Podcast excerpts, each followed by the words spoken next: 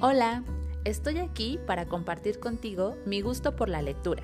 En este podcast podrás escuchar textos de Julio Cortázar, Edgar Allan Poe, Mario Benedetti, Mario Vargas Llosa, entre otros.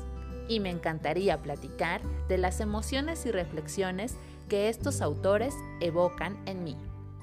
También sería súper genial conocer qué te provocan.